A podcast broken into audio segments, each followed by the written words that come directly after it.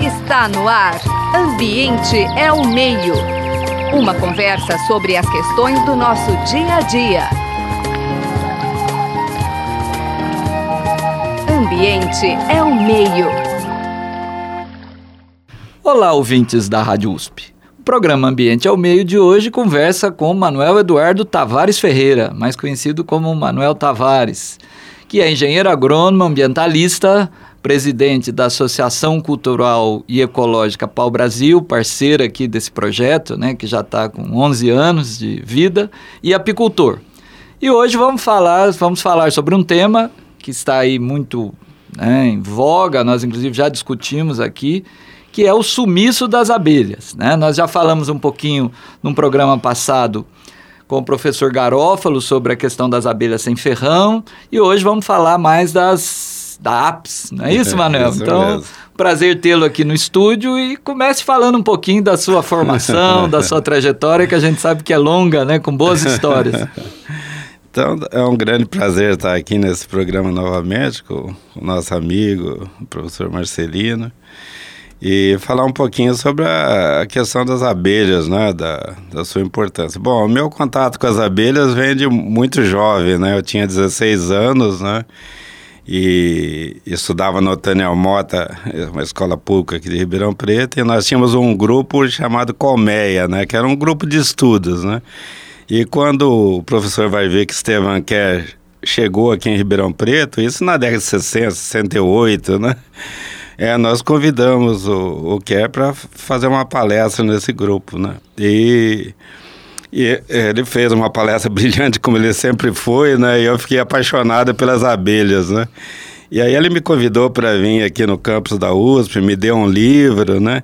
E a partir daí eu comecei, né? Inclusive é, tirando as abelhas no meio da cidade, é, de bicicleta, né? Carregava as abelhas na bicicleta e, e começou os, os primeiros apiários, né?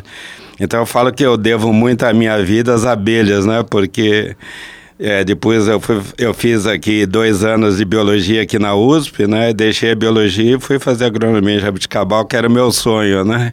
E, e, e as abelhas que me sustentavam né, na escola, minha família não tinha recurso, né? Então eu vendia o mel para os amigos, para os colegas, né? E esse melzinho aí é que me sustentava, né?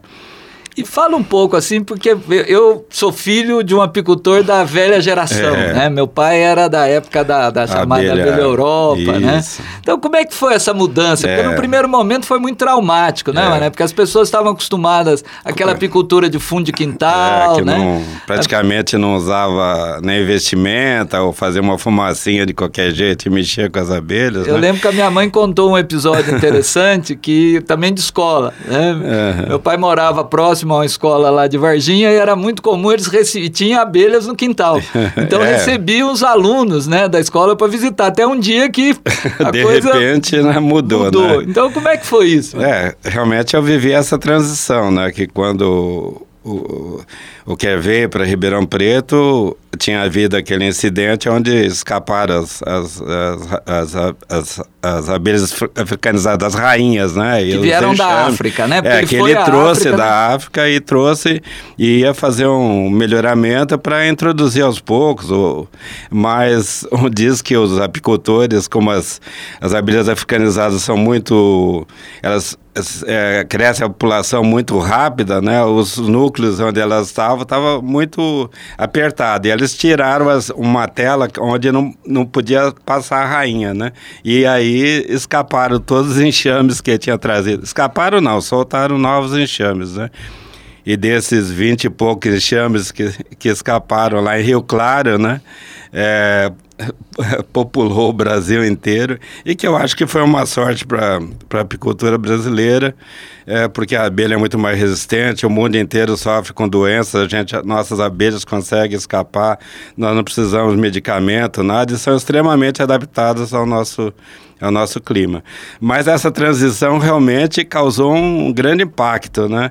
Então, é, inclusive no, nos apiários que eu começava, o, o Kerr aqui fazia os melhoramentos e a gente tentava introduzir a, abelhas europeias cruzadas, mas era praticamente impossível. É muito desigual. Porque, porque as próprias abelhas rejeitavam essas, essas rainhas que a gente introduzia de raça europeia. Mas eu tinha um tio também aqui em Ribeirão Preto que tinha umas colmeias no meio da cidade, aqui na Vila Tibério, né?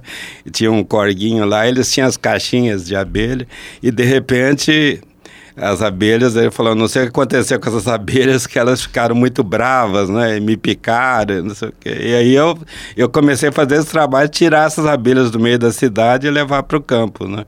E o Kerr sempre me orientava, me ajudava, né?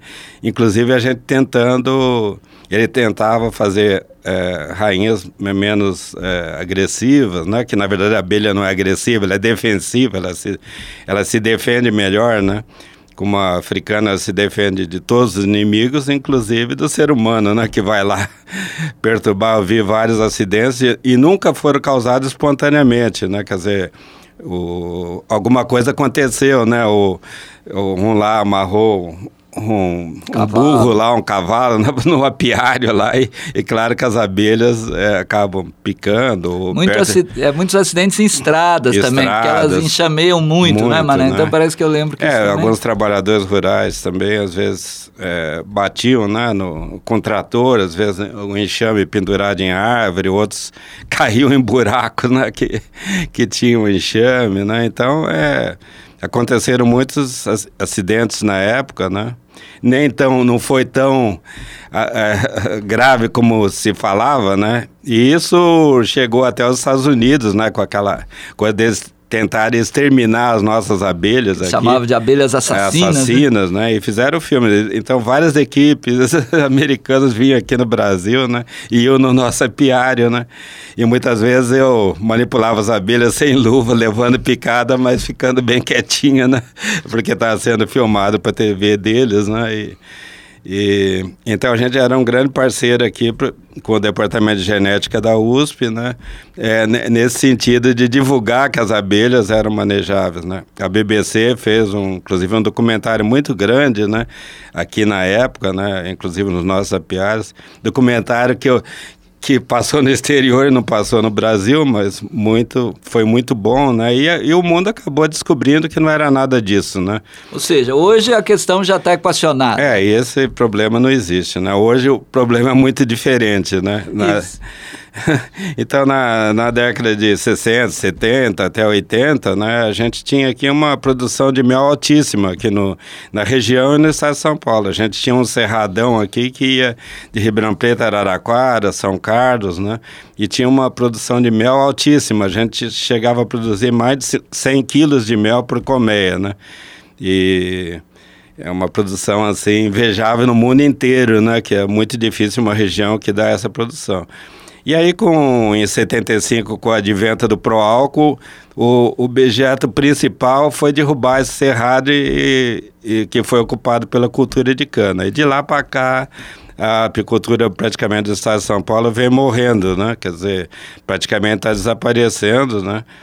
A gente continua sendo um, um, grande exportador de mel, como a Alemanha de café, porque o mel vem do Brasil inteiro e sai por São Paulo, né? Mas a produção de São Paulo é, é decaiu desde a época da, da, do, do proálcool, da cana, né, principalmente, né, que desmatou o remanescente da nossa floresta. A gente tinha mais de 25% de cobertura florestal naquela época, né? Hoje a gente tem menos de 5%, né? Então, e a abelha depende, claro, da fonte de néctar, né? Sem néctar, a abelha não produz mel nem vive, né? É isso que eu ia ainda retomando um pouquinho, né, antes de aprofundar nessa questão do, do desaparecimento da, ou da extinção, né. Quer dizer, eu sou de um tempo, eu vim para Ribeirão em 90, e aqui o campus era coalhado daquelas caixas Isso. iscas, né, Manuel? Uhum. Isso não existe mais. Quer dizer, você é. comentou também que você saía recolhendo. Isso. Eu lembro lá em Minas também, eu lembro que eu cheguei, assim, às vezes em forro de casa, era muito comum, né? É. Isso, isso não existe mais, Manuel. É, na, na verdade, na década de 90, a gente lançou até um programa em Ribeirão, né, que era para recolher os, os enxames da cidade, porque aliás, com a diminuição da, da fonte de néctar na região, até de abrigo para as abelhas, né? As abelhas procuram a cidade como hoje a gente vê os animais silvestres, né? A pessoa fica tão entusiasmada que a cidade é cheia de passarinho, mas é, é um engano isso, né? Como as abelhas, as abelhas buscam abrigo nas cidades. E naquela época a gente, às vezes, tinha época de tirar 200 enxames por mês aqui em Ribeirão Preto, né? Então era uma, uma quantidade enorme de enxames, né, que, que vinham para a cidade. E, e uma coisa assim que eu constato, né? Antigamente, se você quebrasse um potinho de mel lá, caísse, vinha tanta abelha de todo lado. Hoje, se cair o mel, não aparece uma abelha mais, né? Então, a gente vê realmente é, uma diminuição, assim, enorme das abelhas, né? As maquininhas de refrigerante também Isso, sempre é, os era comum. Né? Né? Isso. Então, Manuel, e aí, quer dizer, você atribui isso realmente a essa extinção do cerrado e a entrada da monocultura da cana, é, é isso, isso, isso foi o principal, né? O, o, no, e principalmente não só a apis, mas todas as abelhas, as abelhas na, nativas, os meliponídeos, eles são muito mais sensíveis ainda ao desmatamento, porque as flores aonde elas, elas vão e o que elas polinizam é completamente diferente da apis. A apis dá preferência para as culturas também, Mais tipo laranjeira, né? eucalipto. É, grandes é, quantidades, grandes né? quantidades, né? E, e as meliponídeas, elas têm flores específicas, né? Então, na medida que é extinta a floresta, elas também são extintas, né? O professor Garófalo explicou, né? Às vezes é uma espécie é, única é ali, só, né? É só ela que poliniza, né? Como, e desaparecendo o polinizador, desaparece também a espécie, né? Como vem acontecendo né? em várias regiões. E a, a não dá mel? É, na, na verdade, no começo, ela, ela dá um melado, né? Que, que quando a cana era cortada, é, era, o sistema era mais lento, né? O pessoal queimava a cana e deixava no campo até recolher aquilo na mão, né? Carregando. As abelhas coletavam aquele Suor, mel, aquele né? É, da, da assim. cana. Mas hoje é tão rápida a colheita e o carregamento que nem isso, né? Nem esse nem esse, essa sacarose ali que sai, né, do, a garapa que sai da cana existe mais, né? Então a, a cana não dá nada para a abelha, né? Eu diria até que era quase um mel falsificado, né? É... a própria abelha, porque parece que o teor de sacarose era muito alto, é... né? Ela, ela inverte, né? E, e, até, assim, do ponto de vista de saúde, né? Como o melado de cana também é bom, ele é nutritivo, tem ele é ferro, é, né? tem muito ferro. O mel de cana também era semelhante ao melado de cana, né? Eu Mas lembro... é um gosto assim, que o pessoal achava que era falsificado e tal, né? Eu lembro que parece que meu pai comentou uma vez, nos anos 60, que em Cuba, né, tinha um uhum. pouco esse problema, porque também era muita cana. E aí eles Isso. produziam muita cera, né? Parece Isso. que a alternativa que eles encontraram foi a produção de cera, de né? Cera né? É, e hoje, ó, passar dos anos, Cuba é um dos, um dos grandes produtores, né? Inclusive de mel, né? Porque reduziu bastante a cana lá, né? Ao contrário daqui, né? E aí, Manuel, quer dizer, eu acho que a abelha tem um outro papel também, inclusive do ponto de vista comercial, né? Falando da apis, que é a polinização. Isso. Isso ainda é algo presente no, no, no, no, setor? Quer dizer, eu me lembro muito da questão, acho que das macieiras, Isso. né? E você mesmo tinha uma experiência, né? Você contava que você punha as colmeias em cima de um caminhão Isso. e saía andando, né? É. é, na verdade, muitas espécies, né? Se não for abelha, realmente não tem produção nenhuma. Tipo a maçã, né? Que você citou, que é zero, né? Sem abelha, porque o pólen é extremamente pesado e úmido, né? E só a abelha, inclusive a apis, né, que dá conta dessa polinização. Mas tem outras que a gente, inclusive, fez muito aqui na região, como o girassol, que praticamente também sumiu daqui. Sem abelha também praticamente não produz nada. E eu até falo para as pessoas, se tem que comprar algum óleo, né, compre de girassol, porque é o que menos tem agrotóxico, né? É. Porque eles não, não podem aplicar agrotóxico, senão a abelha não consegue polinizar e não produz nada, né? Então, vê que é possível produzir bastante girassol sem colocar agrotóxico, né? E, e outras tantas culturas, né? A própria laranja nós fizemos alguns experimentos com algumas fazendas onde o pessoal tinha uma, um esclarecimento melhor e, e a produtividade aumentou em 30%, 40% sem mais nada, só com as abelhas, né? Então as abelhas, o, o principal produto delas não é o mel, não é a cera, não é a própolis, não é nada, é a polinização, né? Eu até estava vendo o documentário esses dias agora, nos Estados Unidos eles estão pagando hoje cerca de 200 dólares por colmeia para polinizar, né? E eles, como eles, a questão dos agrotóxicos também está afetando muito eles, no ano passado, retrasado, eles tiveram que trazer abelhas de avião da Austrália para fazer a polinização, ver o custo que isso dá e, e quanto impacta, né, se desaparecerem realmente as abelhas.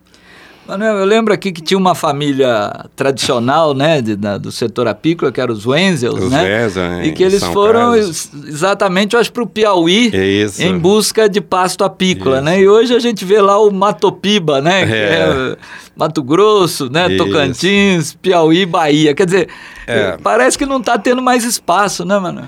É, na verdade, a apicultura brasileira, o, o Sul, né, era o maior produtor de mel do Brasil, né, o Rio Grande do Sul. Depois Santa Catarina, por causa da maçã, onde os- o governo do estado deu um incentivo enorme, né, para produção de maçã. E São Paulo, que sempre foi um grande produtor de mel. E, na verdade, a maioria dos apicultores de São Paulo hoje mudaram para o Nordeste, né? Piauí, Ceará, outros estados, né? E hoje o principal produtor de mel do Brasil é o Nordeste, né? Porque ainda tem lá a caatinga, né? O- é uma vegetação nativa. Quando chove, né? Dá muito néctar, muito, né? E, e dá uma alta produção. E é o único lugar no Brasil onde se consegue o mel orgânico que também tem um, um preço lá fora muito maior né, que poucos lugares, porque o raio de ação da abelha é tão grande, né, dois quilômetros e meio, que não pode ter nada que, que possa contaminar o mel, é, é muito difícil. Então, o Nordeste, uma parte já da Amazônia e outros, é onde a gente consegue o mel orgânico aqui no Brasil. E, e como é que você vê, por exemplo, a situação na América do Sul? Quer dizer, você disse que o Brasil hoje está quase sendo meio um local de passagem também. É. Quer dizer, hoje tem que importar mel. Como é que está um pouco isso? É, na, na verdade, o- a produção do, do Brasil não, não daria para o mercado interno, né? Mas é, o que acontece é que aquilo que a própria Organização Mundial da Saúde fala, né? Que o- os produtos apícolas deviam ser consumidos pelo povo que produz, né? Porque na verdade é pouco no mundo inteiro, né? Mas como os países ricos têm um poder aquisitivo muito mais alto, o, o mel mesmo dos países mais pobres do mundo são canalizados para lá, né? Enquanto a Alemanha consome 10 quilos de mel por habitante ano, o nosso consumo é uma colher de uma colher de sopa de mel por habitante, né? Então, nosso mercado interno é muito baixo pela má distribuição de renda. O que acontece com todos os alimentos, né? Quer dizer, não existe é, falta de alimentos no mundo, existe é, é uma má distribuição de renda onde as pessoas não podem consumir as coisas, né? Aí você tocou um ponto também, Manel, que a gente tem. Eu vi uma matéria também sobre os apicultores do Nordeste. Aqui em Ribeirão também nós temos alguns projetos associados à reforma agrária. Sim. Né? Quer dizer, o pequeno produtor, agricultura familiar, quer dizer, isso é algo que está se desenhando mesmo no horizonte? É, na verdade, toda essa o, o alimento, né, que o brasileiro come vem da agricultura familiar, né? Mais de 70% do que a gente consome de verdade, porque nós brasileiros não consome soja, não consome não, as, as coisas né, que é, são essa agricultura industrial de exportação, esse agronegócio, mas consome os alimentos que a agricultura familiar produz, e entre eles o mel. Né? Na verdade, a grande produção de mel no Brasil hoje está nesses pequenos agricultores que felizmente estão se organizando em cooperativa, estão conseguindo a certificação até orgânica, né? Então, é, foi um progresso muito, muito que conseguiu nesses anos todos, né? Quer dizer, o Nordeste mesmo nesses últimos é, 20 anos, né, teve um incentivo muito grande para a apicultura. E a grande vantagem é que eles, como eu falo, eles começaram certos, né, que eles, eles tiveram curso, tiveram treinamento, começaram com a colmeia correta, começaram com equipamento tudo de inox, né, então teve um grande apoio do governo, né, para a agricultura familiar. E, e, a apicultura, né? E não precisa muito dinheiro, né? Não, muito pouco dinheiro. Inclusive, eu, na época, eu, me mandaram alguns projetos como para eu ser consultor, que eu fazia de graça, né? Mas é, com, pouco, com pouco recurso você consegue implantar a apicultura e, e é uma renda é, que a família tem, né? Que dá um reforço muito grande, né? Porque independe de insumo, independe de qualquer coisa, né? O insumo é natureza, né? E você preservando a natureza, você vai produzir mel, né? Bom, Manuel, a gente está chegando ao fim. Já. É, o tempo voa. E eu queria ir um pouco o teu lado aí de agrônomo, né? De muito tempo na, na luta. Quer dizer, me impressiona um pouco a gente aqui nessa região mais rica do estado de São Paulo, né? O famoso Lato Solo Roxo, é. né, mano? Que é essa terra fértil e virou um grande canavial e esse canavial está se espalhando pelo Brasil. Não há alternativa, mano? É claro que há, né? Eu acho. É, na, na verdade, o, o proálcool, a cultura de cana foi uma das culturas é, extremamente subsidiadas com dinheiro público, né? Que subsidiou uma reforma agrária ao contrário, né? Eu trabalhei na extensão rural também eu sei que alguns municípios é, que tinham fazer 20 mil propriedades agrícolas, hoje tem menos de 200, né? Então, hoje houve uma grande concentração de terra. O governo financiou uma reforma agrária ao contrário aqui na região, né? E, segundo consta, os subsídios que foram dados para para o setor até hoje são mais de 100 bilhões de dólares né, de dinheiro público né, que foi injetado nesse setor. Né. E é curioso que é um setor que sempre critica o Estado. Sim, e, aliás, esses e ainda, com tudo isso, muitas vezes não paga os seus financiamentos rurais, né? Ainda o governo lá vai lá, perdoa essa dívida que é, é ridícula, né? Eu, eu, eu via na época do financiamento do próprio Proálcool, que tinha uma inflação, chegou a 40% ao, ao mês, né? E eles pagavam 5% ao ano, né? Ainda com carência de, de cinco anos, né? Umas coisas bárbaras né? que foram feitas com o dinheiro público. E depois a, aqui a gente é, não desenvolve vários outros setores como de energia limpa, né? Outro dia eu vi mesmo uma entrevista do pessoal da Anfávia lá, diz que carro elétrico não precisa vir para o Brasil porque aqui a gente já tem uma alternativa né, ecológica, que é o carro a álcool, né? Que é a maior mentira, a maior farsa da história. Comenta um pouquinho, porque isso é algo que é, é repetido ao extremo, né? É. é o combustível limpo. É, na verdade o, o álcool, ele... A, a, cultura de cana né, usa fertilizantes químicos derivados de petróleo, os herbicidas que são derivados de petróleo. Todas as máquinas agrícolas são movidas a óleo diesel, né, os caminhões que transportam, né? Então, na verdade, se você somar tudo isso, existe aquela questão do balanço energético, que é muito comum se fazer em vários países para ver se aquela cultura realmente é, é viável, né? E você vê que é, é, o álcool é negativo, você gasta muito mais energia do que obtém queimando um litro de álcool. E muita dessa energia vem de energia fóssil, né? Além de todos os danos que causam ah, ao meio ambiente, né? Como Além de ser basicamente um combustível para carro de consumo, né? Isso, né? além Quer dizer, carro de né? passeio, desculpa, É, porque né? os primeiros caminhões a álcool que, que demagogicamente foram colocados no mercado, eles gastavam dois litros de álcool para um quilômetro rodados que foram vendidos para as usinas aqui, né? E nem eles querem, né? nem eles aguentam com o álcool que eles produzem mover um, uma coisa dessa, né? Manuel, estamos chegando ao final. E aí a pergunta, assim, estamos no momento crítico, né, do país. Como é que você vê aí o horizonte para as abelhas em 2019?